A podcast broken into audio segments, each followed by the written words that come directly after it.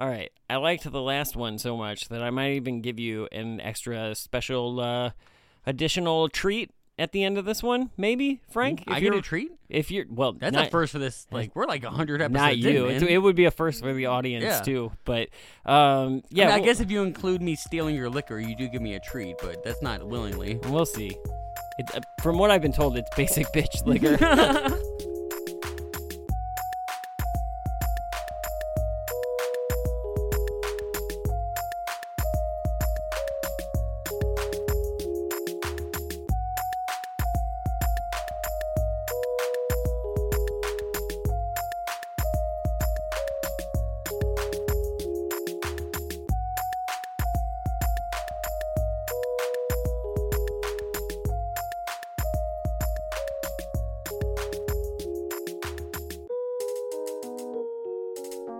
Welcome back to the Devil's Advocate podcast. I am Brandon, and I'm joined again by one of my partners in crime, Franklin.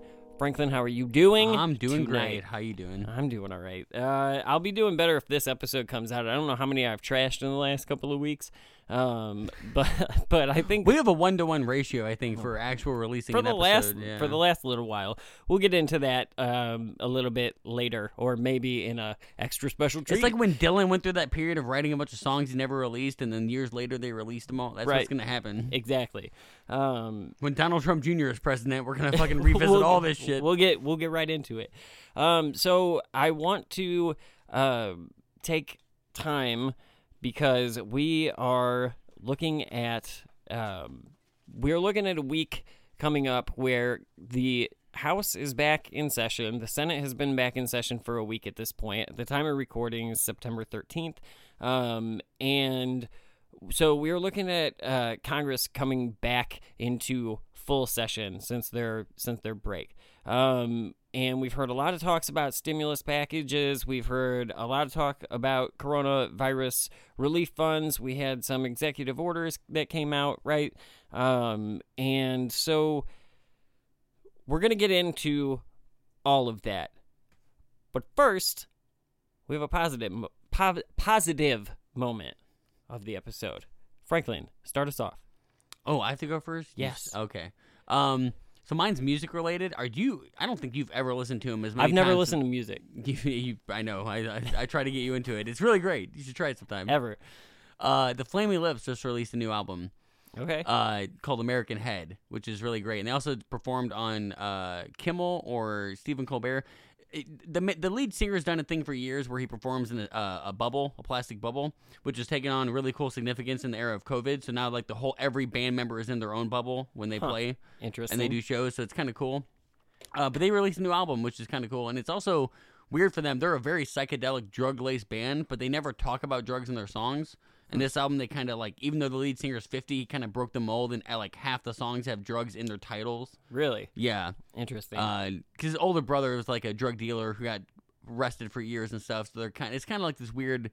Uh, concept album almost but it's really worth it and i like i like the band so it's kind of like their best album in years interesting. I'm familiar with, but like I don't know. Most like, people I don't. They put yeah. on a hell of a live show, but they certainly are not. Uh, they've, they've they've had like one song on the radio that's ever cracked anything I feel like I resembling a may. hit. I feel like I may have seen them live at some point. They point. do. They pop up on like Colbert probably every two or three years, uh, at least, Mm-hmm. and they've been really active during the COVID era. So you might have seen them lately because they've been going around. They they released like six songs off this album before it actually came out. Really, They just kept dropping a the song. Yeah, gotcha. they're very prolific. They've put out probably like twenty five albums in in the thirty years they've been a band. And they've been on one record label the whole time, so they're kind of an, anom- an anomaly. That's good. What about you? Uh, for me, it's going to be. Uh, I'm just gonna steal one from the uh, one of the lost episodes. Um, recently, so in in the last episode, I had talked about how Tony Hawk was about to come out. It has come out. Um, and I so. I was very excited about that. It did hold up. I'm not going to completely um, just go on another Tony Hawk, uh, uh, you know, char- charade. Um, I don't think that's the right word. I don't think that is the right word. Uh, but because that came out, actually, I had I, I had started talking to some friends a while ago that I haven't seen in a very long time. Um, but we really kind of reconnected over the nostalgia that came with this game. Um, and so uh, through conversation and just you know chatting for a couple of days or whatever, um, one of my one of my really good friends that I haven't seen in a long time was talking to me, and he had offered to sell me a old school Sega uh, console, and so I'm really for a very very reasonable price, which friends discount is fucking awesome. Um, Better and than friends and family. I right believe, Yeah. uh, so like on top of getting to reconnect with somebody who i haven't seen in a long time um, which is really awesome like i'm getting a fucking sega console and i've never had a sega like i've i never played i i have played sega but I was never one that like got to play it a lot. It was always Yeah. at like a friend's house or something like that. Growing up, I had a, a bunch of like Nintendo shit. Um, I grew up with a Nintendo, but Sega holds a special place for me in my, my childhood memory because my grandma had one set up in her like kitchen for when the kids came over, like Yeah. a, a little bitty black and white TV and a Sega put up to it. I think we'll have fun with it. There are a lot of cool games for it. It was a neat system, and it was the last one that Sega released that was a hit. right. Because the Dreamcast like kind of killed the them altogether. Yeah. Besides, you know, console makers they they made games after that, but. Yeah, Yeah. you should really get into some. Does it come with any games? um, I think it's gonna come with a couple. I haven't really talked to him about it, but I can what- I can recommend a few that I remember from my childhood that I remember being fun. They're probably very frustrating now. Like every game I ch- played from my childhood. anything like the idea of only having two buttons. it's, like wi- now, yeah. Oh my yeah. god. It's, Like my hand has been trained over the last couple of decades to like do certain things, react a certain way. if I don't have like, two triggers on both sides, like I don't know what I'm doing. I feel like I feel like dumbing this down is going to be harder than uh, than just l- learning a new game. Um, so anyway, like I said, I want to get into the uh, the relief package fight and the the lack of action. Um, a fight that's been raging since Uh, April. Well, since May, May? the the Democrats put out their proposal in uh like the second week of May, May twelfth, I think, May fifteenth. I think May yeah. fifteenth. Um, yeah, so they they put that out, and uh, then everything was kind of silent for a while. Republicans came to the table in July with, uh, and and there were negotiations in July. Um, but nothing really came of them. There was no votes, and then you know, and then then the what brings us up to current is that the Republicans offered up a skinny bill, as they called it, this past week, and uh, that failed in the Senate. in large part because the Democrats kind of halted it because they argued it would do. It was too little, too late. Right. So we're gonna go through uh, these proposals from starting in May with uh, Nancy Pelosi, and uh, we're gonna play some more clips this time because I I. Because I think it's important to hear it from their own words, um, and then we can we'll we'll do what we did last time, and we'll kind of discuss as we go along. So we'll start off on May fifteenth with Nancy Pelosi introducing um, the House Democrats bill, which was the three trillion dollar spending bill um, that was The Heroes Act. The I, lo- I Heroes love the someone gets paid to come up with these acronyms, and they are worth their money. which stands for Health and Economic Recovery Omnibus Emergency Solutions, the Heroes Act. You know, they just like they somebody was like, ah, what can we use for oh, um, so I don't know. Anyway, here's here's Nancy, and we'll we'll get into it. We have given a momentous opportunity and therefore a great opportunity to defeat the virus and to do so in a way that brings us together and takes us forward to a stronger America. To the, today, the House will consider the HEROES Act to honor those uh, who on the, on the front lines our healthcare workers, our first responders, teachers, sanitation workers, food providers, transit workers, and other essential workers. Many of them have risked their lives to save lives, and now they may lose, they may lose their jobs. For many of them, this is just what is happening right now as governors across the country are planning their budgets. As the coronavirus takes its vicious toll on the lives and livelihoods of the country, it has also uh, taken a toll on, on the states uh, to deliver services to the people. Governors are forced to either cut services or increase taxes or both. The Congress must honor its responsibility to the American people to lessen the blow of the coronavirus to making the same by making the same serious investment of the HEROES Act to our state, local, tribal, and territorial governments. The plan that we are voting on today will make a tremendous difference, not only in the budgets in the states, but in the lives of the American people. The public health, education of our children, the sanitation that is so important in defeating the virus uh, with the support of so many essential workers. Actually, the gentleman, the distinguished gentleman on the other side of the aisle talked about the cost of the bill. The cost to the states, localities, territories, and tribal governments is less than the cost of the Republican tax break, which gave 83% of the benefits to the top 1%. Okay, I'm not gonna let her just say that and let it slide without without commenting on it. She's uh, she's gonna she's gonna throw in some shots now at the Republicans because that's the wonderful government that we have here. Um, but I will say that uh, that's going to be a consistent theme throughout the episode. Um, and if you consider what I've already outlined, we have several Republican bills coming up, and uh, there is a lot of we're at this point now. the reason that I wanted to do the episode in the first place is one of my biggest things, and it was the entire theme of the last episode. Again, comes back to like tone versus action, right? You can fucking sit here and play politics with people's fucking lives. Um, and you can suck up to essential workers and the American public in doing so, and you know, I mean, does it does anybody really buy it? I mean, I No. I agree with most of what she's saying, but I don't. I still don't buy that she even believes it, or I- you know, it's more than a political move. for Well, her. and even so, even if it is just a political move, if what you have from from my perspective, because of the reality that we're in, you have to look at every move that either side makes, the Democrats or the Republicans, um, as a political move. So then you have to weigh which political move is more beneficial to the most people, right?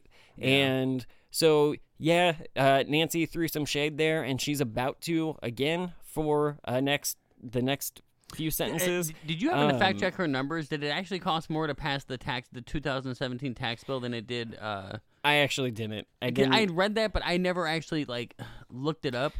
to me, when I hear stuff like I should have looked that up. When I would assume that that's more um, politicking because you can spin things to be more. Ex- Politicians have a way of making every sentence true, just depending on how they layer the bullshit. There is in the- political math they Right. employ. Yeah. right. So I'll I'll let her finish. Well, well, I may not let her finish before I cut her off again. Who are you, Kanye? We think this is a major investment in the lives of the American people and in the budgets of our states.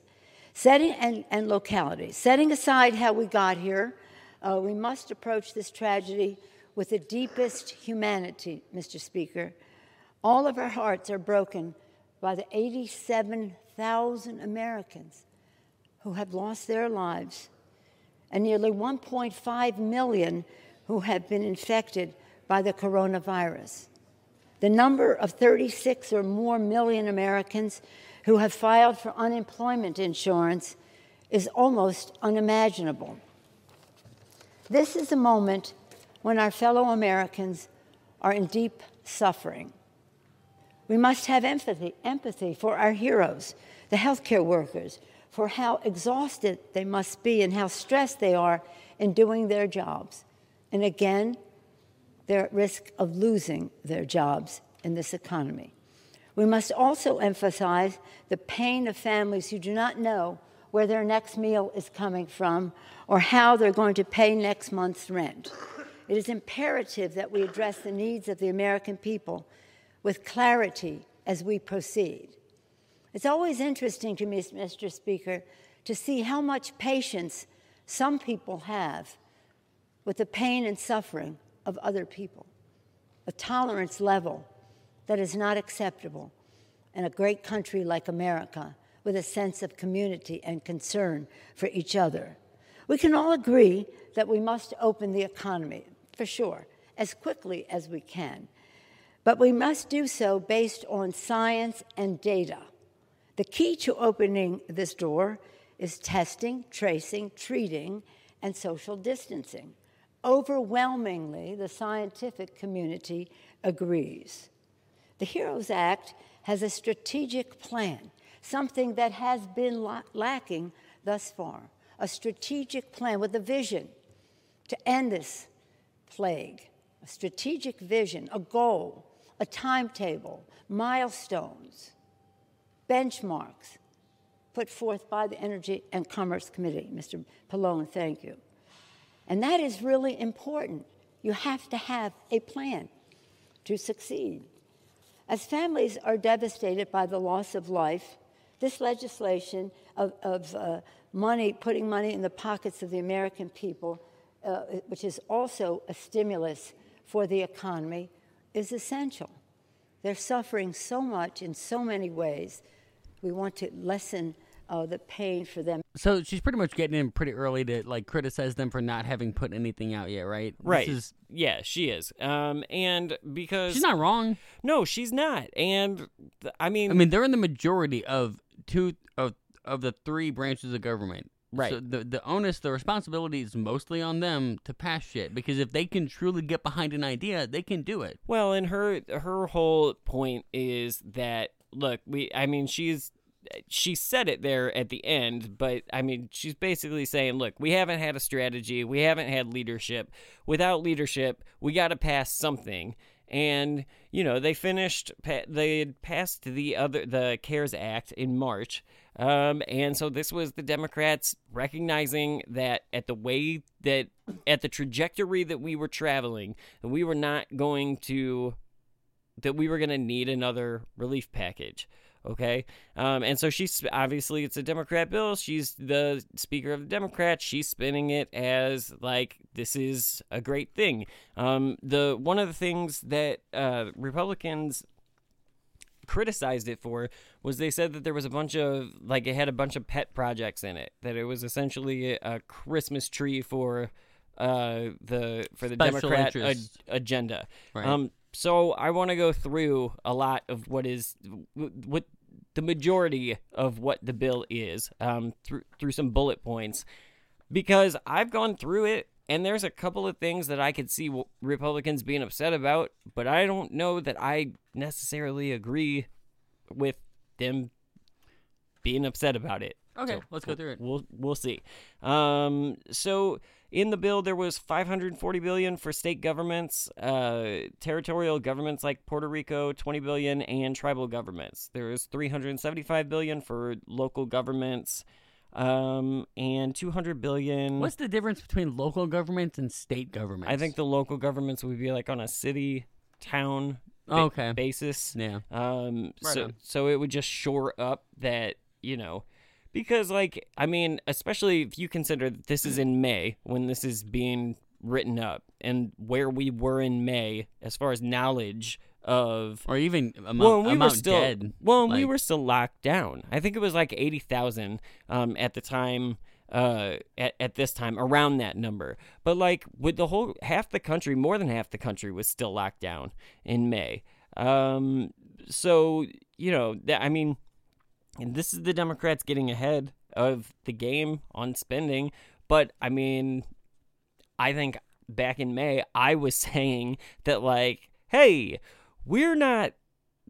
Like no one, there's no leadership there here. There, there's no uh, enforcement of any of the shit that's supposedly the rules, the guidelines here. So like, well, this is gonna be a mess. Yeah. Um, this was never like without any realistic guidelines being offered. or strict oversight being put in place that would keep Right. money from going to people who did like It was destined to to need another relief to be package. a boondoggle. Yeah. Yeah. I mean, Um, so if you go back through it, the Democrats had in their a two hundred billion dollar Heroes Fund to extend hazard pay to essential workers, up to ten thousand dollars per essential this worker. is an interesting idea to me because uh, read the next sentence. The designation essential worker includes healthcare workers, emergency response workers, sanitation workers, workers at businesses with state or local officials have determined must stay open, and any other worker who cannot telework. So the business that must stay open because technically I work in the healthcare field. So I that would have been interesting for me. So like the the problem with this is that they can put in a bunch of shit they know they can put in whatever they want. It's a wish list because they know they don't have the power to pass it, and they know it's not going to get passed. Right. So they're bu- they're building a bill like, oh, if we had all the money in the world, this is what we would do. I wouldn't even say that these are the things that I mean. It it would be hard for me. I'm not a Republican, but it would be hard for me as a Republican if I'm trying to put myself on You- that you side. RINO. Uh, for like, how am I gonna at least get up and publicly be like, no, we shouldn't spend money on essential workers. Like, I don't think the Republicans were During bucking- a pandemic. I don't think they were bucking this. I think uh, once we get to a little bit further down the list, um, there are some ideas I can see them being pissy about later. Um, so let's see. There was a the Dems had a second round of direct cash payments up to six thousand dollars per household, twelve hundred per person, with the ability to claim twelve hundred um, for up to three dependents. So that was actually a little bit higher than Than the original, the original stimulus, stimulus. package. which again just shows that they were like shooting for the moon in terms of what they promised that they knew they'd never have to Right. deliver. Um, they also had an extension of the $600 a week unemployment benefit set to expire in July until January. The original four-month program cost an estimated 200 billion. Uh, this one would have cost 300 billion. I mean, so just looking at already, the last one you said was uh, 500 billion. That one was 300 billion. Another 200 billion for the Heroes Fund. 375 for local governments. 540 it's for another, state governments. It's a three trillion dollar package. It's a lot of fucking money. Yeah, well, it's the same as the original package. Uh, the The price tag on the on the overall picture is about the same as what they did in March. yeah. it's just Um, it's more heavily favored to what the Democrats think deserves the money. Right. So if you go down the list, uh, 100 billion for K through 12 schools and universities, 100 billion for hospitals, 100 billion for emergency rental assistance program to be administered by the U.S. Department of Housing and Urban Development. I feel like that's one of the ones the Republicans might have felt was like a pet project, like oh that they're trying to um, garner support among the, the lower class and everything. Emergency know. rental assistance. It would be again in a pandemic. It would be really hard for you to argue like why you shouldn't spend money on that. Yeah. Like people I'm not saying that they shouldn't have done it or they're not smart the to put it government, in the there. Congress, and not the Congress, but the the government shut down because it had to. The country shut down because it had to. There was no other way uh, like to fix this other than spending a shit ton of money. And because we didn't implement any uh, oversight to and, we didn't enforce the guidelines we put into place, nobody took the shit seriously. All of the money that was spent in March was immediately wasted because we in March we had a few deaths and like or a few hundred deaths and we spent 3 trillion dollars. The only difference that came about by the end of August was or the end of July was we had like 150,000 deaths and we were in the same boat. Like government still or the the country is still partially shut down. Um, there are areas that are opening and then reshutting down, and like, uh, like, dude, if we had just done this right from the get go, we wouldn't be talking about another three three trillion dollar spending package. Um, yeah. so I don't know. Uh, there was 75 billion for mortgage assistance, homeowner relief fund, 75 billion for testing and contact tracing. Q folks won't like that. Um, and then here's one that I highlighted that I know was a pet uh, a pet project from at least the uh, spin teams on the right. 25 billion to support the US Post Office. That's kind of a vague sentence there. I I think it gets elaborated later on in their proposal, but yeah, that's one that you definitely see. Like that's a shots fired moment of them trying to like. That's a middle finger to you. Like we know you won't pass it, but like this is what we would ideally want. Although, like in hindsight, uh, with the Trump administration attacking the post office, you kind of wish that shit would have passed. Um, eleven and a half billion for homeless assistance grants, ten billion for SNAP for the SNAP food stamp food stamp program, um, and three billion for child nutrition support. Got ten billion for economic and injury disaster loan, 7.5 billion for community health centers, 7 billion for childcare, 5 billion for community develop development block grants. Not totally familiar with yeah, that. that. that one even I don't know what that means either. Yeah. Like I have I have a vague idea, I guess, but Uh, 3.6 billion to ensure the ability of all states to make mail mail ballot voting universally available in the election. that's the one that ties into the post office. Yeah. And the one I'm thinking like is that is that a political move or is that like necessary in a time when a lot of people are going to be getting their medications and their I think their it's stuff a- delivered? Well, and I think it's necessary if in a time where people are going to be voting by mail because there's a fucking worldwide pandemic. Like, That's a good point. You know, it's, it it could be both. It could be Yeah. a, a politicking, like realpolitik, but it also could be fucking uh, like it makes necessary. sense to me why you would need to pump more money into the post office to make sure that the shit could get done in a year like we've never had that we've never had to make that offer to everyone in the country Yeah, like everyone in the country can vote from your house or well, every voter can vote might from have your house in 1918. I don't know how they handled that, but I think there was Right. I don't know. I'm not sure either.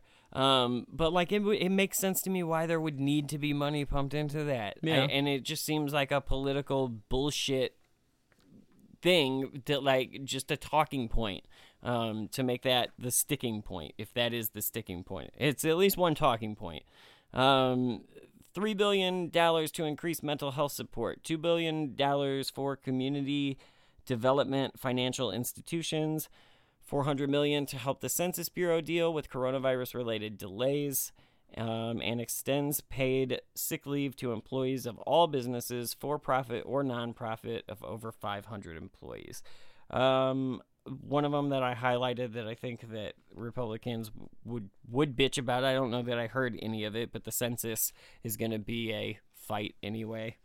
Um, it always is because it's gonna map out the next 10 years of our country and who gets what money. Yeah. So uh, a couple of other things that the bill was going to do was uh, reverse recent guidance by the U.S. Department of Labor that threatens to sink nonprofits with unemployment insurance payments. Um, the bill actually, however, only reduced it by half. It would make nonprofits with more than 500 uh, employees eligible for the Paycheck Protection Program. So that was, I mean, that was the majority. That's all. I know that's a lot to digest there. Um, A lot of billions thrown at a lot of uh, socialist causes. I think, uh, is it socialist causes though? I mean, they're more they're safety nets. They're social safety nets, which is the socialism part of our social democracy, right, right? but there's social safety nets. I like, I would agree if we were in a spot where like we weren't in a pandemic. This was 2018. We weren't in a pandemic, and the Democrats were like, "Let's spend three trillion dollars on, uh, you know, housing and financial assistance and CD, unemployment and CDFIs and whatever. yeah. Right. Yeah. Like if it was 2018, I'd be like, yeah, that's a socialist move. Um, It seems a lot less scary when you're facing a, a cr- collapsing economy Right. and uh, rising death toll. just because the administration and, and Republicans don't want like want to pretend that the that the virus isn't that bad for political whatever um, doesn't make that fact. And so like I don't know. I look at it there are definitely things in here that I think that like okay, maybe some of these could be rearranged or whatever, but I'm also not a fucking economics guy. I can read you the bullet points and tell you, like, okay, that stuff sounds like good shit to have as a safety net in a fucking pandemic. Um, Yeah. you know, and and Do you do you think that having read over it, do you think the Democrats are were grandstanding? Or no, do you think because that, they like, no, because if they were grandstanding, they Do- they would have waited till the last minute. Like they offered this up fucking two and a half months before. Well, no, I think that was like could be argued that's part of the reason they knew it wouldn't pass. They they put out the most sweetheart deal they knew, hoping that more people would die and it would turn against Trump, and then they could point to their bill and be like, "Look, we could have done that." I doubt it. Like maybe There's, there are some people. There's Look, strategic. you- stra- strategy. Stra- strategery. strategery. Goddamn Goddamn Bush for that. Bush. Um, so here, here's the thing. Think about the, you and I play fantasy hockey, right? Yeah. So kind of think about it in that term. I'm going to go to you with a trade offer that I know is like way more tilted in my favor. That that's how I'm going to start off this negotiation in the hopes that you just go, oh, I'm dumb for a second and take it what you're going to do is you're going to come to me and be like, Psh, "Nah, I don't think that that's that that's going to fly. Let's work on this." That's where the negotiation starts. So if the Dems offered up their shit in early May, almost 3 months before the CARES Act was set to expire, like I don't think it's. I don't think that they did it in the hope that it would fail, and then like maybe they did it in the hope that it would fail, and then they could negotiate a bill. So do you think some of the stuff that in there that we just read was stuff that they thought like in a perfect world we would get this, but in a realistic world we can uh, Yeah. trade this to get some of these other things that we want. Yeah. Yeah, and I think every bill is that. Like, yeah, to some degree, yeah. They, like they know going into it that they're going to both sides, any side comes with stuff that they're going to throw away out of it because like this is the compromise yeah. piece. I'll walk away if I can't get these pieces, but I'm willing to, to flex on these others. Right. So what we had there was uh, the Heroes Act was offered up in um, in May. I believe it passed the House. It died in the Senate, and then the Senate Like everything that passes the House lately. Right. Yeah. And then the House, um, or and then the Senate waited until July 27th to make its next move, which was two days after the CARES Act uh, expired. So let's get into Mitch McConnell talking about the Republic, the Senate Republican proposal in July, July 24th, um, the HEALS Act. When the Senate passed the CARES Act back in March, we were trying to prepare the nation for economic paralysis and the medical battle of the century at the very same time.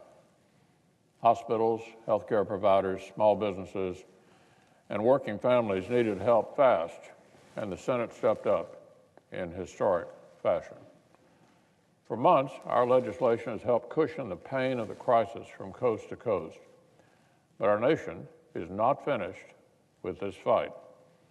More Americans are dying every day, millions and millions are unemployed, and the institutions of American life cannot stay totally shut down until our race for a vaccine hits the finish line. so right off the bat, um, it, it it's at least he starts off well, like a person doing their fucking job who works in Congress, and then really quickly I noticed that his that Mitch's tune changes to or his focus changes to the reopening of the economy. Nancy Pelosi, granted, hers was in, her speech was in May. That was her conversation with or the the, the clip we listened to. Um, so this is a couple months later, but very quickly, it's he he touches on the virus, the death, whatever. the reality of living with COVID and the Right. And what it's then causing. and then quickly switches to the the recovery effort and the need to get back to normalcy, and right? that- yeah, and that is going to be a running theme, but it's gonna take a turn. Kinda. I mean, you know where it's going. You know politics. Our nation needs to smartly and safely reopen while keeping up the medical battle.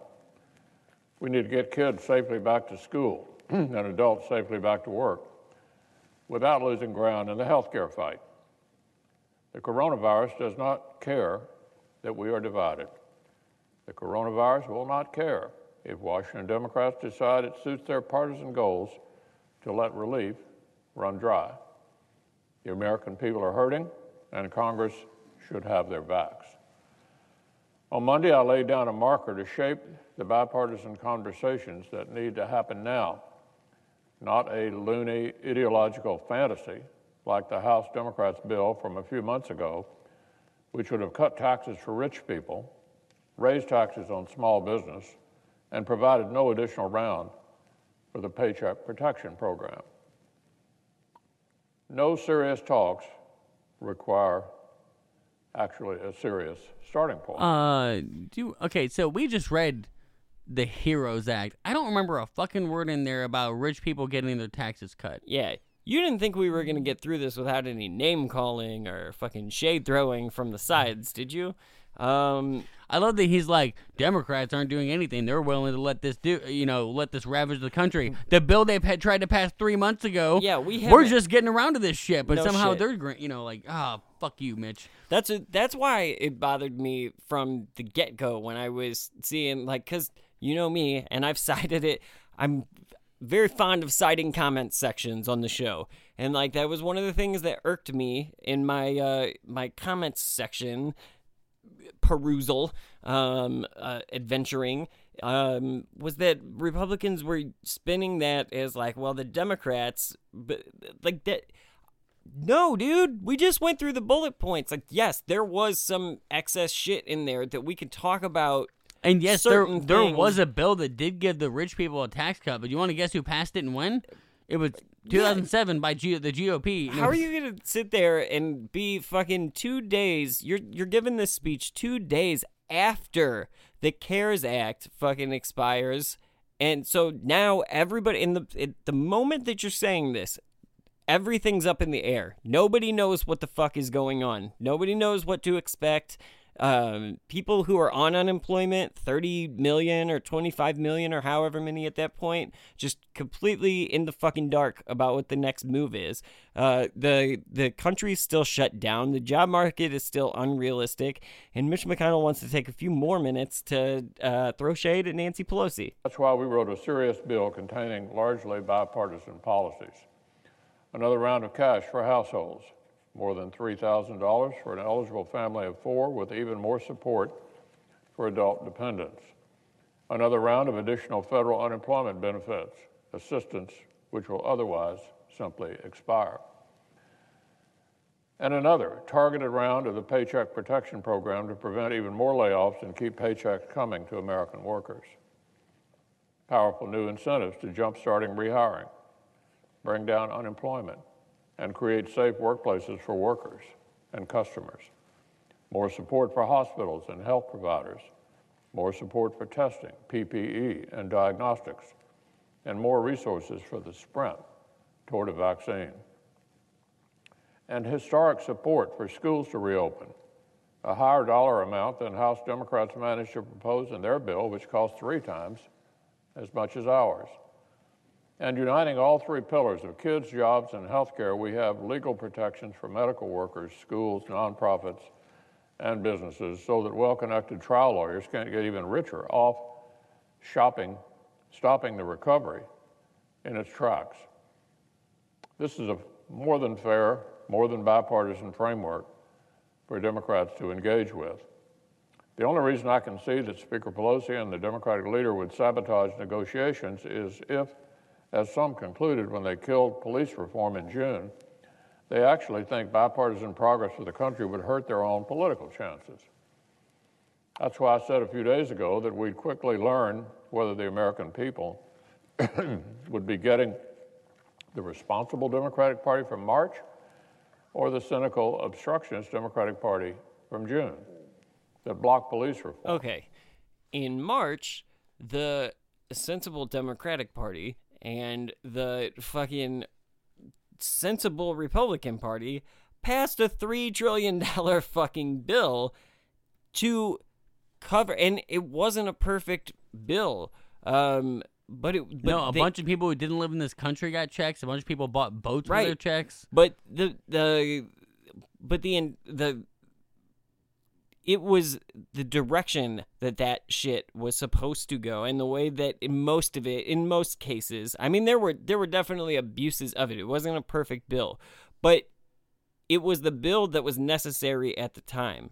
Um I what bothers me about the way that Mitch is presenting this in the, the in the Senate, they have considered the Republicans have considerably or how much what is the difference? Do you know? Is it like 14 seats or is it something like 13 or 4 it's yeah it's not a, a super majority they they barely are eking out one and they, don't, Um, they never have unity anyway I just don't like that uh, Nancy Pelosi had her shot that she threw in there while she was explaining her bill and what it was aimed to do and what the a much more vague shot though in terms of like yeah didn't call anybody out by name didn't like did Mitch she even say Trump she no she didn't say Trump she didn't Yeah. say Republican she did say she alluded to the leadership not being there and the strategy for a path forward not being there. I don't like that as Mitch McConnell starts his speech, which I don't give you the whole speech. The whole speech is like 10 minutes. I think I only pulled uh, 5 minutes of it. Um, but I don't like that as he starts out he is going into the other side. When you're showing up two days after the shit, like after the other one, the one that was done in March, the bill in March expired. Like, and then claiming that they're the ones not doing anything Right. like, why are you waiting two days until after it expires to do like to get your people back in town Yeah. and to, and with only like at the time they were doing that, they only had what, uh, two weeks, three weeks before they went out of town again. Everyone, the whole, the whole fucking Senate, um, or the whole Senate and House would leave town again. So it's like, dude, why did you wait until crunch time to to do this? they're like a kid waiting until fucking finals to do any other because it was a it, it was a way because I think what the intent there from the Republicans was we wait to the last minute the Democrats are going to have to come to the table they're going to have to Could make big concessions the problem is that like when we go through this bill in a second in comparison to the one that we just did I don't know that like if I was voting on it too and knew what was in the Democratic proposal and then looked at this one, I don't know that I would. I would be like, no, Republicans, you need to come fucking further. We Now, have been problem- waiting for months. Could the problem with the timing have been the fact that they it took them that, that long to write a bill that they thought they could get a majority of enough Republicans on board with? Because some of them are in Democratic held. And maybe that's States. maybe that's a case too. Maybe But- this is what they thought their party would stand for. But when it comes down to uh, uh, that versus just like the the feeling of me, just the average American person, I don't give a fuck about like I don't care if you keep your job, Mitch McConnell. I don't care what the party can stand Right. stomach. Yeah. So when it comes down to like, well, I can't do this because I might lose my next election. Fuck you. It's not about you. It's about the fucking country. Um. So like, I like I I get why they're concerned. They like to keep their their fucking career politicianing going on, but for me, it's not. That's not on my mind. So let's review the early going. Almost the instant we put out this proposal, which would send thousands of dollars in cash to families and even more cash to unemployed people, the Democratic leader proclaimed, quote, those Republican hard right money people don't want the federal government to help anybody, end quote. A trillion dollar proposal for kids, jobs, and health care just proves Republicans don't want to help anyone? Yesterday, after a meeting with the administration, the Speaker of, House, of the House said, quote, this isn't a negotiation. So here we go again, Madam President. It's the script from police reform all over again. Okay, first of all, Him trying so hard to tie this to fucking George Floyd and the protests going on. Yeah. And try to make it seem like Democrats planned this. This is like they want the country in chaos. They're happy if we stall it. They does it they Also, think it I- benefits them. I kind of take an issue when he says, like, hey, at a meeting that we had yesterday, Nancy Pelosi said this isn't a negotiation. That's the middle or end of a sentence. Like, give me some fucking context. Or I- it could have been her saying, This isn't a negotiation as if you guys aren't actually willing to come to the table. It could have been a criticism of them. Right, Not yeah. being willing to negotiate. Yeah, no, that without- sentence means nothing without the context around what you said it. Yeah, abs- absolutely not. You can cherry pick a four fucking word sentence and, you know, that that works like 50 years down the line when you're reading word. when you're uh, reading the transcripts back, like and you don't go dig up the actual, you know. yeah, but that doesn't mean shit. As far as the way that that was delivered. And I'm actually not even interested in looking up the context for that quote because he should have done that. He should have provided me with that Yeah. as the person who's quoting it. Well, I mean, you can't play politics very well if you're if you're telling him that you know. Uh, He has to give context to all of his. well, if the conversation was about like what they were fucking ordering for lunch at that meeting, is it was salad versus like And the waiter keeps like- the waiter keeps like, being this like- is not a negotiation, Mitch. We're having salad, goddammit. I love it. I like it more that the waiter keeps pitching. He's like, "I know you want a salad, but I'm just like the lobster's really good. This isn't a negotiation. I'm ordering lunch. Get the fuck out of here." Weeks of talk from Democrats about the urgency of the issue. Weeks of Democrats thundering that people will be hurt if we don't act. But then when it's time to actually make a law, Democrats would rather keep political issues alive than find a bipartisan way to resolve them. Because you're bullying them. Take the issue of additional federal unemployment insurance. For weeks now, it's been clear to a majority of Americans that we should not pay people more to stay home than we pay people who continue working. Should we have generous unemployment insurance in this crisis? Of course.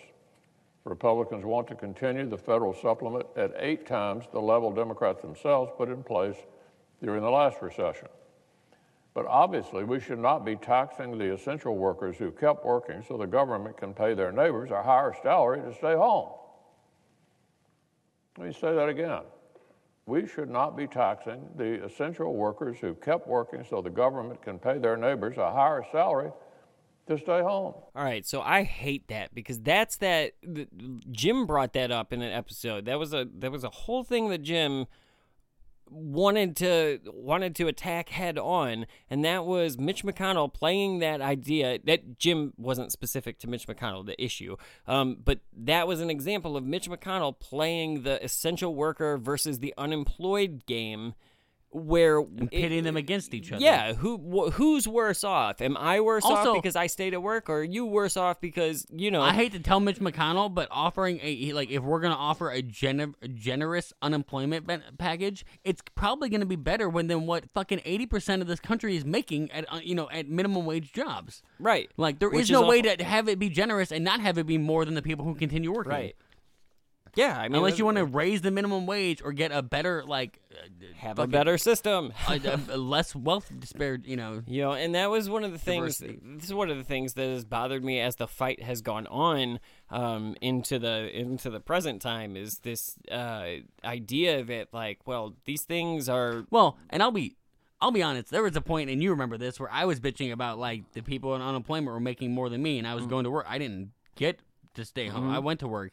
But at the same time I realized over time like I'm not mad at them for making more. I'm glad they're making more. It sucks that I can't. right.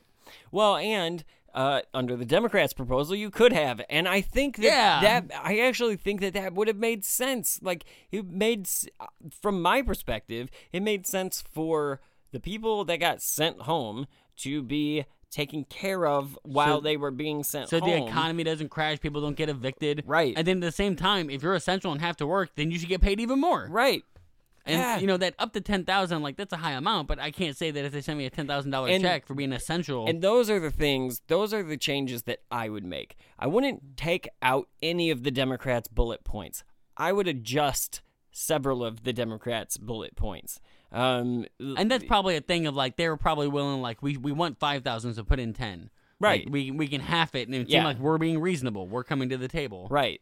But what Mitch McConnell is spouting over here is that, oh, well, the Democrats are talking for weeks and months about how this is going to hurt people. And then when we offer them a bill, they're saying no. Well, yeah, dude, you're what you're trying to do is bully them into a what they see as a bad bill. And so uh, we can go through some of the points. I'll actually let you take the lead. Oh, I was just looking at my notes that I was taking during that, and I think I wrote the word "fuck Mitch McConnell" like three or four times. Like, Yeah. the, the, like after every sentence, like "fuck this dude." I hate him so much. yeah, one of my not- least favorite people. I think he's one of America's least favorite people in politics. I just don't like the the and I, I get think that to be fair, you have to look at the fact the clip that I've played you from Nancy Pelosi is from May, um, which is a considerably like there's going to be a different tone because it's still early. We still don't really have a grasp on what's going on. Yeah. So there's going to be a different tone. And Mitch McConnell, I'm not like I pointed out that he immediately went into recovery and reopening, and like we're talking about the end of July, so there is some fairness to that. Um, But then he also spent like half of his the clip we just listened to quoting uh without naming her, but heavily implying Madam Speaker, blah blah blah. Well, she said this. Madam know. Speaker, who he's talking to, is the the Oh, that's right. Senate he- chamber head. Were all the quotes from Pelosi though that he pulled? All three that he read were Pelosi quotes. I believe so. Yeah, I think so too. Yeah. Um. So, do you want to read through First of all, we I know it has an acronym. To give hit me with the it. the HEALS? The- Uh, okay. so- Um, it is so the HEALS Act was the Health Economic Assistance Liability Protection in Schools Act. Uh, So we had the CARE Act passed. Then we had the GOP wants to do the uh, HEAL Act. The Republicans or the Democrats want to do the HEROES Act. I don't know if the CARES Act was the March bill or because if you remember, there were like several bills. There were like two or three bills right in a Mm, row. yeah. And I think that the whole thing is the CARES Act because if I remember correctly, it was like one trillion at a time, right? Put three in a Um, row or and- something. I don't remember exactly. It did. It was a. It was a wild time at Right. the beginning of COVID. Um, so I'll let you take some of these bullet points. So the first thing they did was want to send out another round of stimulus checks, which like that's the thing that I think. Like, because is that on, or it's not the at least the first bullet point the Democrats were passing out. I know they were still wanting to send money to everyone. I think it was still in the. I think they had maybe even more. Yeah, because that was where it was. It was the Democrats had a second round of direct cash payments, six thousand per household. So it was it was upping the twelve hundred per person and five hundred per kids to twelve hundred per person Ver- plus twelve hundred per kid. Yeah, versus uh, twenty four hundred per household was what's in the, uh, the GOP one. It's, it's a carbon copy of the one that went out already. Right. Um, and then extended unemployment benefits, which would have uh, taken it from six hundred down to two hundred uh, for two months. Um, at which time the recipients would be eligible for up to seventy percent of their previously earned weekly wages, which is like, mm, Here's the thing too, like from my perspective, just knowing what was going on at the time, knowing the the um, talking points from the right and the recovery pitch and all of that stuff, that when I read that, and again, as a liberal, when I read that, uh, the Senate GOP plan cut plans to cut the 600 to 200 for two months. To me, I hear that as in in order to push people to a point where like they would have to take any job and then mm-hmm. and then in 2 months we can look back and say look at all these people that are taking jobs unemployment rate maybe is we falling. don't yeah maybe Is we don't have to do this Is this part of the GOP plan that much different from Trump's executive order that only five states actually opted into to, to continue the extended benefits It's- at a reduced level? it's not that different i actually think this might be a little bit better better, yeah. than- well, and that's even sad because when Trump did it, it he he compromised even further, and only five states. We're one. Missouri's one of them, yeah but only five states took him up on it. it's shit like the 200 uh, a week per two months is worse than what trump's order did um, but it uh, but once it goes to 70% of the previous whatever as they extended at the 70% of their previously earned wages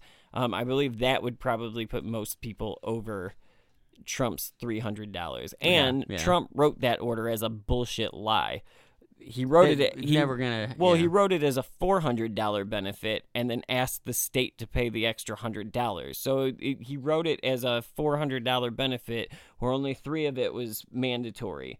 Um, so you, uh, um, so you know, I I don't know. Yeah.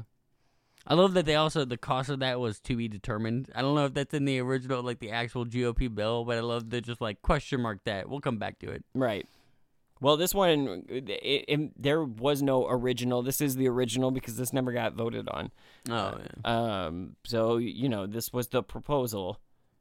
Um, they also had in their assistance to agricultural producers and peripheral businesses. thank you. Yeah, so anything in the in the general vicinity of agriculture Mm-hmm. would get helped out, helping out farmers again. Trump's, you know, They put 18 billion in for defense spending. Um, among the is, items, is that because of like Wuhan virus, quote unquote? Is that like a, a like we're being tough on China? We're not. We're gonna put more in defense. Or I don't that know. just any chance they get to pump money into our fucking defense budget they take? I mean, that's kind of how I look at it, and I think of that from any and all side, all sides that put defense spending in a fucking pandemic bill. Uh, But some of the stuff in there is so weird. Like among the items in the proposal are uh space sensor laser. yeah, and a ground-based mid-course defense. Which Uh, I don't even know what those words. I know what those words mean, but not when you put them together in that order. I don't know, but space Ground-based space- mid-course defense. What is mid-course? space sensor laser sounds cool as fuck. Yeah. So And then two. Uh, and then like if two- every American gets one of those, I'm cool with that staying in the proposal. and then like 720 for one aircraft and an additional 686 million for another. Like, And then- we need two planes And then in for COVID? hundred and eighteen million for NASA. Like, why is NASA in the fucking pandemic? I could see because Like, they're a bunch of talk- science nerds. I could see some relation between that, but they're not like the CDC. They don't really study. If uh, you they might, they have some uh, like Okay, attachment to it, I'm sure. But, but if you're looking for waste in these two bills comparatively, that's a space force thing, right? Like we're gonna give NASA Kinda. money. Like the rest of we want, we want to put soldiers in space real bad. it's kind of how I feel. Trump saw Elysium Maybe. and just fucking can't let it go. I have an anti-Trump, anti-Mitch McConnell bias, so like I don't know, my my Oh, brain is cloudy, it's but Starship Troopers. I, Trump saw that, and that's what. to me to it just like it's I it's hilarious that the that Mitch McConnell would start his whole shit being on the airing on the side of uh all of this all of this spending and all of this waste. You guys put fucking NASA in your pandemic bill. Like, well, even the more the next two examples are even more egregious for what. Uh, Yeah, the the FBI building, um, Senate GOP give, give uh, President Trump a new FBI building constructed on the site of the current one, um, one point eight billion dollars. and, that- and that's in response to the FBI wanting to move, which they've been wanting to do since the Obama years. Three hundred and seventy-seven million dollars to uh, modernize the White House. So to spruce up the White House, so like he's what he's he's buying a new rug. Okay, well, the, fir- the the one thing I'm wondering about what does an FBI building and uh, sprucing up the White House have to do with COVID relief? Why the fuck is that in the the HEALS Act? What are we healing?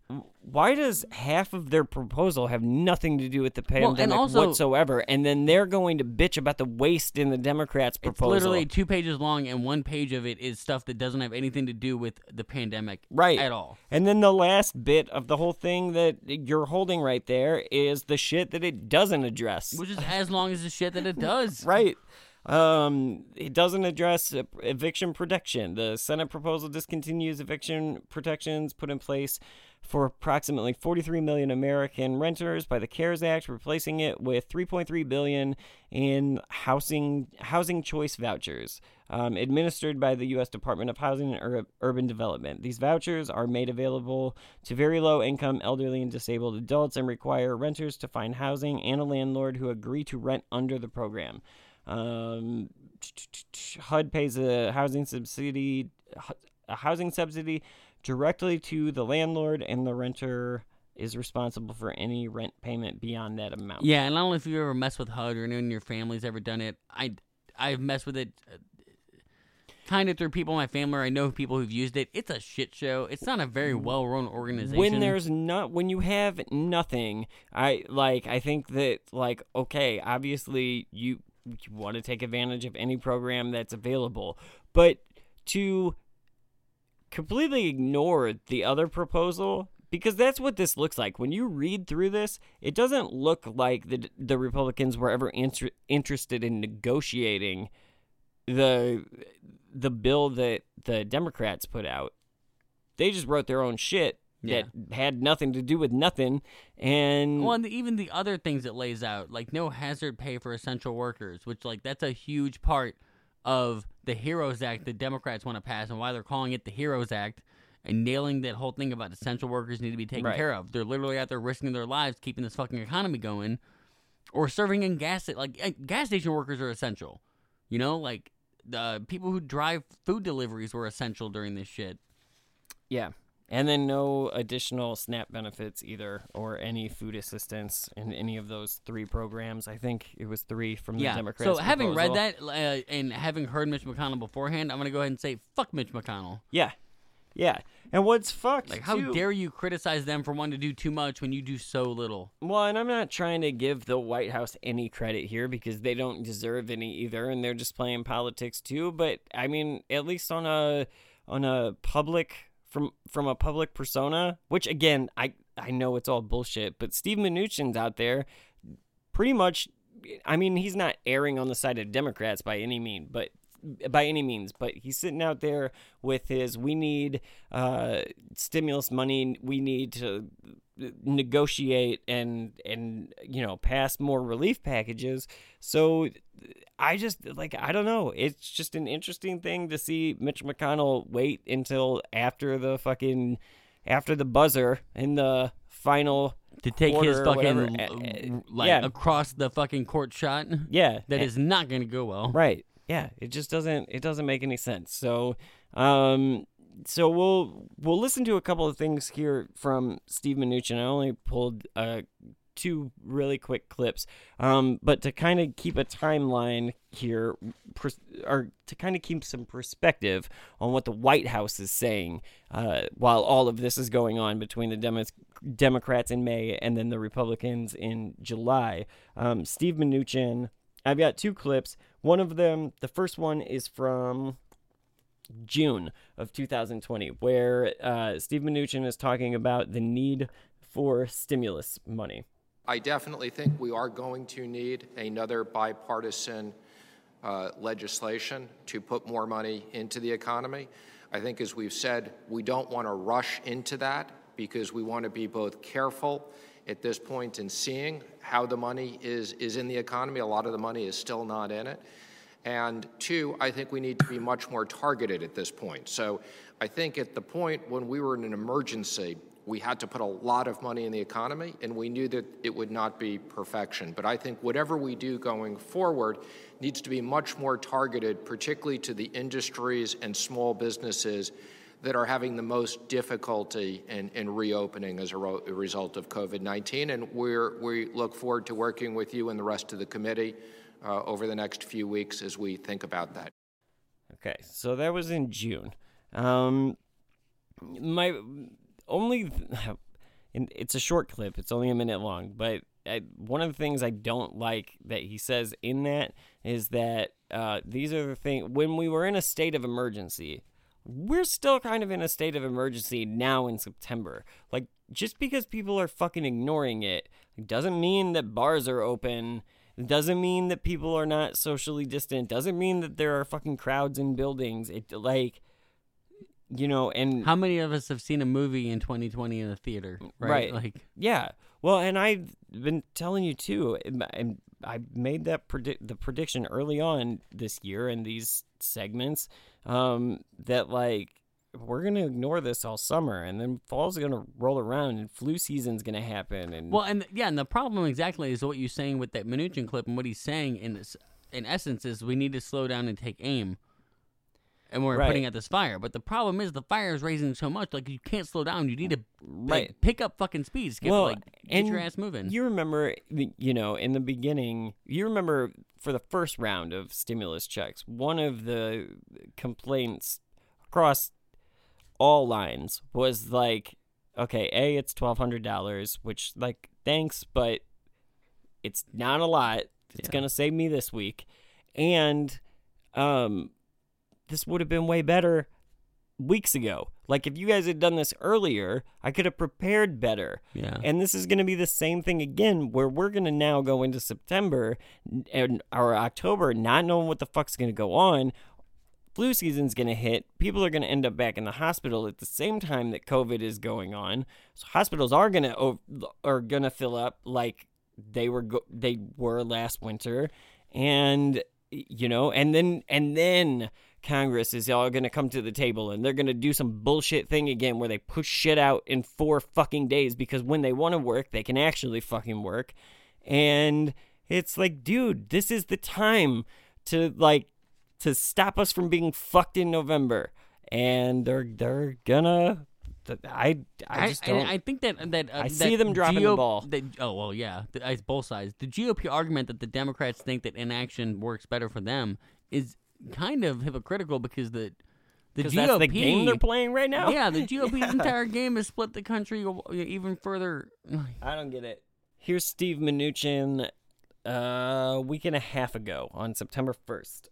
More fiscal response is needed. The president and I want to move forward with more fiscal response. And let me just say, the expiration of un- enhanced unemployment insurance is something that we are concerned about. Uh, I am very proud of the last two bills in the in the Senate, passed 96 to zero and 100 to zero. That is the definition of bipartisan support. Uh, I said in my opening testimony, I believe that Republicans and Democrats need to work together to have additional support. Uh, as you know, I've worked very closely on these before. I'm prepared to sit down with the Speaker uh, at any time to negotiate.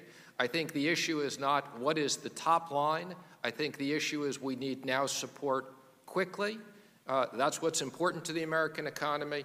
And if we need to do more, we can come back. Okay, here's why I picked that clip. It, I feel like now, as we get closer to the election, keep in mind, like I said, that's September 1st, so just a week and a half ago. And you, we know that in the process, the Republicans have been talking about now introducing a skinny bill, and and they've wrapped and the reason why is because the the government also loses funding at the end of September, right? Is it September or October? Uh, I think September this September? month, right? Yeah, I Yeah. believe. I believe.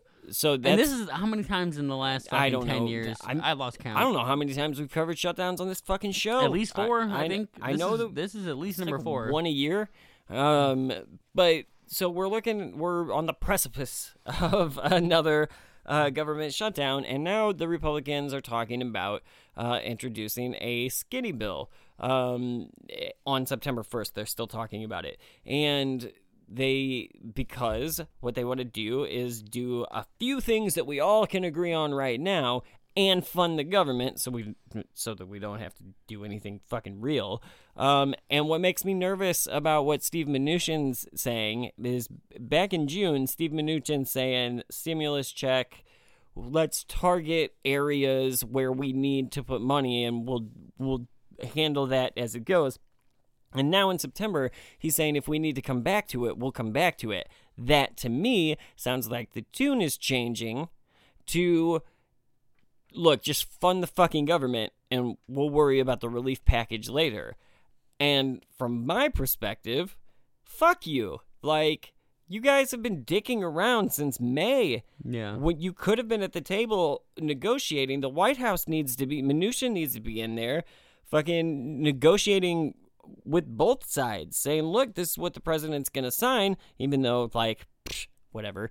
Like, just get the job done. But in, but I don't know. I don't like that. Also, something that was interesting in this clip, um, Steve Mnuchin early, very early on in the clip says that. Uh, oh, sorry. And he talks about the other two bills. Uh, yeah, he talks about passing the last two bills. Yeah, Um, the, the 96, 96, 96 to 0, and then 99 to 0. 100 to 0. 100 to 0. Yeah. So I wanted to know what those votes were for because, like, my thought was.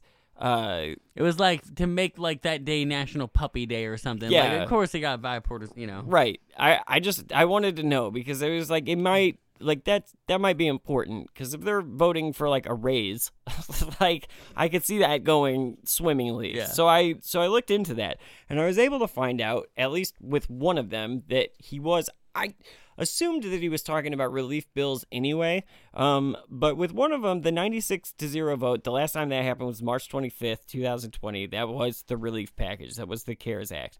Um, so like that was the 96 to 0. And then Okay. you had a couple people who were not voting, I guess. Right. And then we had a 100 to 0 vote. I could not find a, a recent instance of a 100 to 0 vote like within the past few months um other than like there's a possible like a roll call vote possibly which is weird. I don't think that he would be citing that I don't think as so something either. to be propping up. The only other thing I could find was September 24th, the Senate, uh, September 24th, 2019, the Senate voted 100 to 0 to release the whistleblower complaint um, involving President Trump's Ukrainian phone call. and I could not imagine that that's what he was fucking like. I hope that's what he was talking about. I hope that he just looked at the fucking numbers, like just knew. He, what- he looked at the last two times there was bipartisan support for something, and he's Right. like, ah, I'm taking those. But I was just like, man,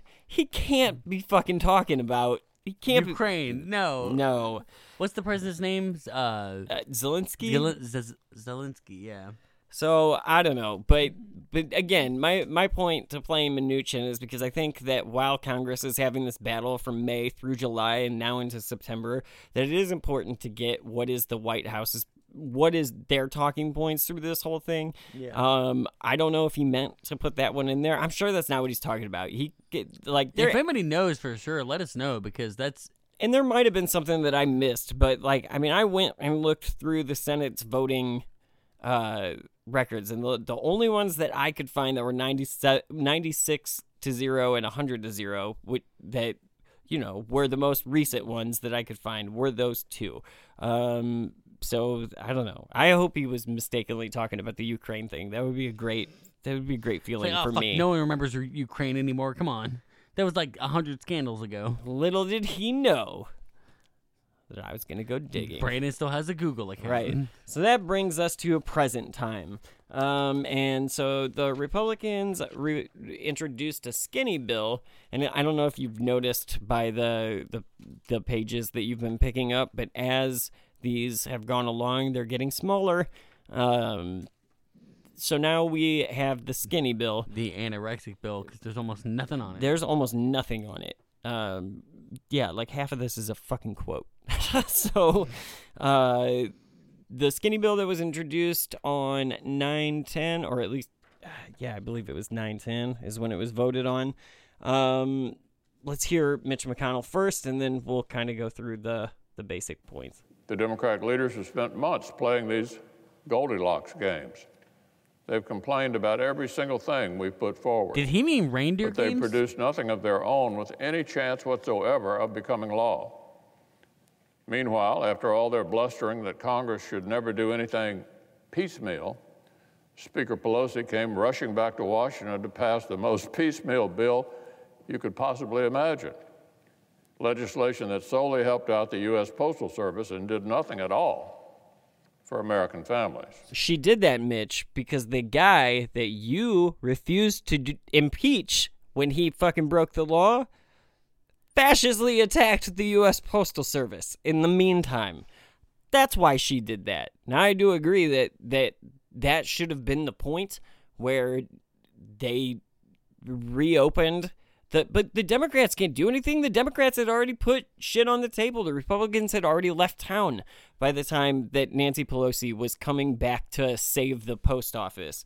But to like sit there and be like, "Oh, the most piecemeal," you're fucking fascist. Attacked the institution. I, my first thought was when he said the piecemeal bill they pushed through. I was like, oh, I wonder what acronym piecemeal stands for. yeah, right. Get someone on that. Republicans tried to help American workers keep their jobs. Speaker Pelosi and Leader Schumer said it was piecemeal. But when House Democrat fears about mail in voting made them think maybe their own jobs could be in jeopardy, that argument suddenly disappeared. That's the score, Madam President. Democrats are all for piecemeal bills when they concern their own reelection, but when it comes to bipartisan aid for kids, jobs, and schools, Democrats say it's either their entire wish list, all of it, or nobody gets a dime. Okay. Well, you're gonna actually have to like back that up because I don't think that you can just sit there and say that the Democrats said all of it, or like your job is to negotiate. That's why you're there. That's why the Democrats are there. Like, what is Mitch missing here? Um, I just like I don't know, man. I'm not. I I do think that the Democrats were fucking were stacking some of those sections. of it. Oh, for sure, yeah. Absolutely. But also, is it ironic they hear him talk about uh, the Democrats just want a piecemeal deal, a, piece, a piecemeal plan, and like, and then what we're offering is a skinny bill. Do you know what pe- piecemeal means? Right. It means like not all of it. It means a part. Like it means skinny. yeah. it's the same. Like you're you're. It's this like their rubber, we're glue. Anything that we say, you know. I also don't like how so one of the problems I have there in the clip is where he says uh, he starts shitting on his political enemies again, and then but then ties it to instead of wanting to help families and children and hospitals and like, dude, I just read through both of the previous bills and like. And I'm going to tell you, one of them had considerably more help for those groups of people than the K- other one yeah, did. One of them specifically gave money through K through nine and to universities, but right. the other did not. And you got like one minute left of your speech before I start ripping apart the fucking skinny bill that has shit in it. So, Now, here's what our bill is not it's not a sweeping, multi trillion dollar plan to rebuild the entire country in Republicans' image. It does not even contain every single relief policy that Republicans ourselves think would help in the short term. I'm confident the Democrats would feel the same way. Well, that's good. It's a Welcome to shitty. politics. It's a shitty bill. But the. American people don't need us to keep arguing over what might be perfect. They need us to actually make a law. I, I don't even know how to phrase like. it's going to be great when he's gone.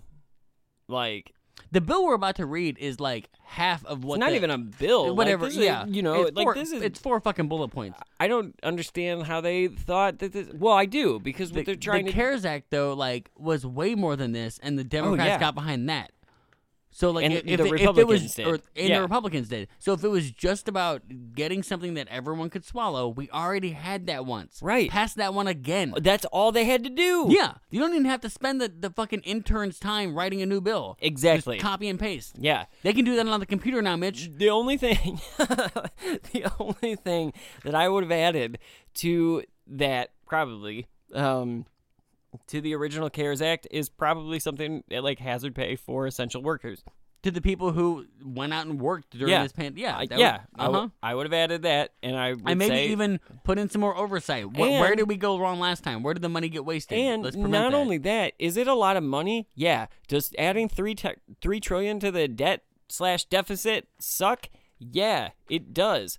So take that as a lesson next time to take the shit seriously, so you don't waste the first three trillion fucking dollars. Especially when you're in such a great economy, like that's the time to pay down your debt, not to add on to debt. and it really I- sucks because when you hit an, a, a, an emergency and you need to go into debt, now you're getting into astronomical debt you can't Right. pay back. Yeah, I love the the great economy thing. I, we could spend a whole episode on how the greatest economy, the greatest economy in history, fell apart in two months. Two By months. something that was no worse than the flu, according to them. Real robust that that economy. I feel like we predicted that from episode one. They're like, yeah, things can go great now, but when there's no fucking oversight, there's no like. And I'm not saying that we saw COVID coming. We didn't see a pandemic. no, coming. but we know that there's enough of a roller coaster when it comes to the the Wall Street that like don't rely on that. Yeah. Yeah.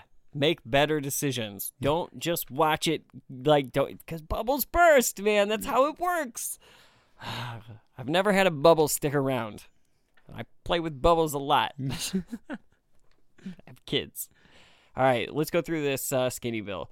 The bill includes another federal unemployment stimulus supp- or uh, unemployment supplement at the three hundred dollar level. So all they're doing is what Cutting down in half. well, what- they're just doing what they're extending Trump's executive order through Congress. Um, it expands the Paycheck Protection Program, would allow certain small businesses to receive a second forgivable uh, PPP loan. Those are businesses that are friendly with the Trump administration, probably. I mean, I don't know. That's Mar-a-Lago's uh, golf resort. I'm sure is on that list. I don't know. I don't like how that's written because I don't know what that fucking means. Uh, certain businesses. I don't Um, like forgivable too, because that makes it implied that not all of them are. You have to meet certain standards for them to be forgivable, and Right. or you might owe the money back. Right. So somebody is owing them money back, and others are not. And then who, who's in, charge of that yeah, oversight? Yeah, seems messy. Uh, the bill the the bill also includes 105 billion for schools, 16 billion for virus testing and tracing, and 10 billion for the postal service. Which that seems like them trying to make a concession of all the of all of them being like, look, we're gonna cut the un, the the benefits in half, but we're Well, gonna give you money for the post office. You got to remember that in the now, mean- granted, we've probably already done 25 billion in damage to the post office, Right. so we'll just get back to normal. Well, and you got to remember too that the uh, that the fight, you know, as we were going through the HEALS Act, the fight about the post office and oh, mail-in voting, it's going to be the worst, and all of this shit was happening before he fucking attacked it, before he moved people in and out of it and started crippling the fucking postal service. Yeah. Um, so like, yeah, now they're kind of in a position to have to make a concession because like we all saw that shit happen, um, and the reaction wasn't super grand. Uh, let's see, there are provisions for that some Democrats are sure to impose, including broad liability protections for businesses schools.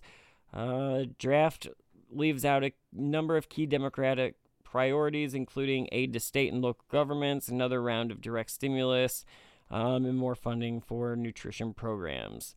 Um, the skinny bill also ran into a snag last week after Ted Cruz pushed for the inclusion. Rafael. Right. Push for the inclusion of a new uh, tax credit for donations to scholarship granting organizations under the school choice. Yeah, he's really big into uh, uh, private school, and that's just like giving parents who want to send their kids to private school more of an option. But like, I mean, he really favor. He gets a lot of lobbyist money from private school, doesn't he? Sen- yeah. I, I, well, I mean, I don't. I don't know what his money is. I know that his uh, he was quoted saying senators will not be voting on whether this is a targeted package, whether this targeted packages package satisfies every one of their legislative hopes and dreams. Uh, we will vote on whether to make uh, laws. I'm sorry. We will vote on whether to make laws, whether to force a compromise, whether to do a lot of good for the uh, community, and keep arguing over the remaining differences later. That was McConnell about Ted Cruz's uh, objections. Either way, there's not a. I Like, love that McConnell kind of calling out Ted Cruz. We will not be voting on your little pet project right now. We're trying to like. we're trying to get our own pet project. Don't you fucking derail this, Ted. But it was going to be derailed because there's nothing serious about it. And I like, and I feel like Ted Cruz is the Clinton of the GOP. Like, just go away, go away now, go away quietly. I'm we telling don't need you. I'm telling you right now that like I was not wanting the skinny bill to pass Because I Um, feel like if it does, we're not going to get anything else. They'll feel like we did our job, we did something in 2020, hey, and nothing else will get done. at least in, they'll fuck off until after they'll fuck off until after the uh, election anyway. Yeah. And like I think that they need to figure this shit out before that. Like, dude, shit is going to like it's gonna get cold again. That means people are gonna get pushed inside. That means people are gonna be close to each other inside in a worldwide pandemic. and Like, then you have flu season kicking in at the same time, and then people don't want to go get vaccinated because they're waiting on the COVID vaccine and they're not worried about the flu right now, and blah blah blah. well, and people don't want to get vaccinated because Mark of the beast. fucking yeah, all of that good stuff. Um, I don't want them to microchip me.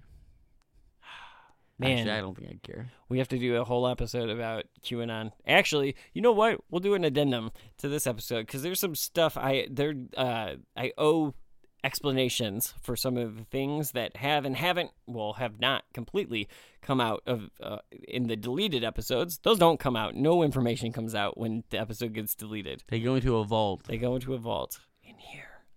Points to head.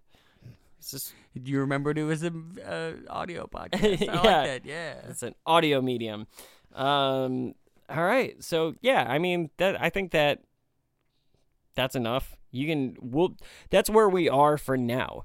Now, like I said, we're recording this on Sunday night. Um, so I I'm hoping if I'm as good on editing as I was last time, if I can fucking be up for it, um, I'm hoping to get this out by some by the time that Congress is reconvening.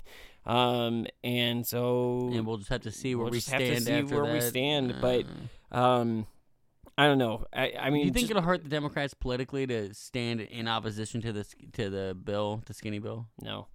I don't see anything really moving the needle that much. I think it's kind of a safe Be, bet for no, them. because people like me were yelling before the skinny bill was voted on. Fuck this. Like, this is dumb. First of all, Republicans are going to have to do something at some point because at the end of the month, the uh, the government's going to run out of money if they don't do something. They haven't passed a budget, right? So, no, I think Democrats should tie this to that.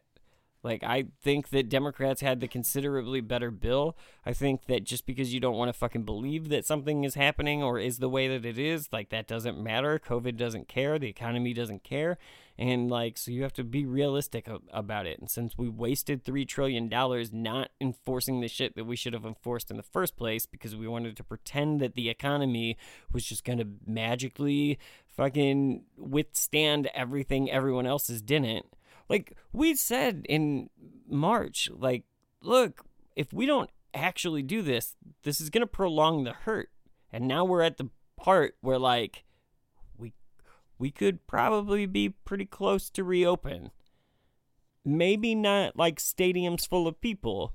But yeah, we it's hard. It's hard to see say what would have happened, but it's hard not to see that we would have been in a better position than we're in now. had we just like chilled for a couple of months and Yeah. like put because now all we're doing now we still have to figure out all of the people that are in a shitty situation because of what happened in March and whatever um but we're already out 3 trillion dollars and it's just like okay well we we fucked this up so like I don't know. We'll see what Congress does. I certainly hope that they don't kick this. Well, again, it comes down to September. Like, if they pass a budget, if they allow a budget to fucking pass without fixing this relief shit, I'm gonna be furious at all sides. Like, no, dude, tie this shit up and make Republicans get serious. Because at least from what I've read uh, through all of the proposals, I don't feel like Republicans came to the table with trying to negotiate. They just wrote their own fucking their own journey to the end goal, and I don't think that that's how you do this. A lot of it seemed to be like, what's the least amount we could pass, like, yeah, and call it uh, And call- COVID yeah. relief. And, Mhm. and the second page is Yeah. about COVID relief. It's about the White House right. maintenance. Half of it, let's give it to defense Which- and the White House. White House and- renovations. Do they mean like because the White House Rose Garden just got renovated? Is that what they meant? Like, because it seems if that's the case, it seems like three of the things they wanted to do have already been done by Trump or executive order anyway, at this point, and they're kind of just throwing on things they were going to do regardless onto their bill. at this point, don't you kind of like feel like, okay, so if Putin got fucking three hundred and seventy-seven million dollars to renovate the whatever, wherever, They have a White House, and it's probably not called that. I think it is called the White House. Is it really? Yeah, I think. No. Um, let me Google this. I'm pretty sure Russia has a White House. Um. Either way, like, if the if the Russian government was like, "Hey, three hundred seventy-seven million dollars for a new garden," you'd be like, "Okay, well, Putin just pocketed that shit," and like, so I mean, I don't know. Oh, there is a government building in Moscow called the White House, but it is not where the president lives. So Gotcha. yeah, we both get a point. But no, I'm not saying Trump just pocketed the money. I'm just saying that, like, at this point, I don't fucking. I wouldn't know. be surprised. I like, I don't know why things happen anymore. All I can tell you is that, like, Cause and effect have kind of gone out the window in a weird way. Like, well, that's because reality's gone out the window. We can't even agree on what a fucking fact is anymore. It's a glitch in the matrix.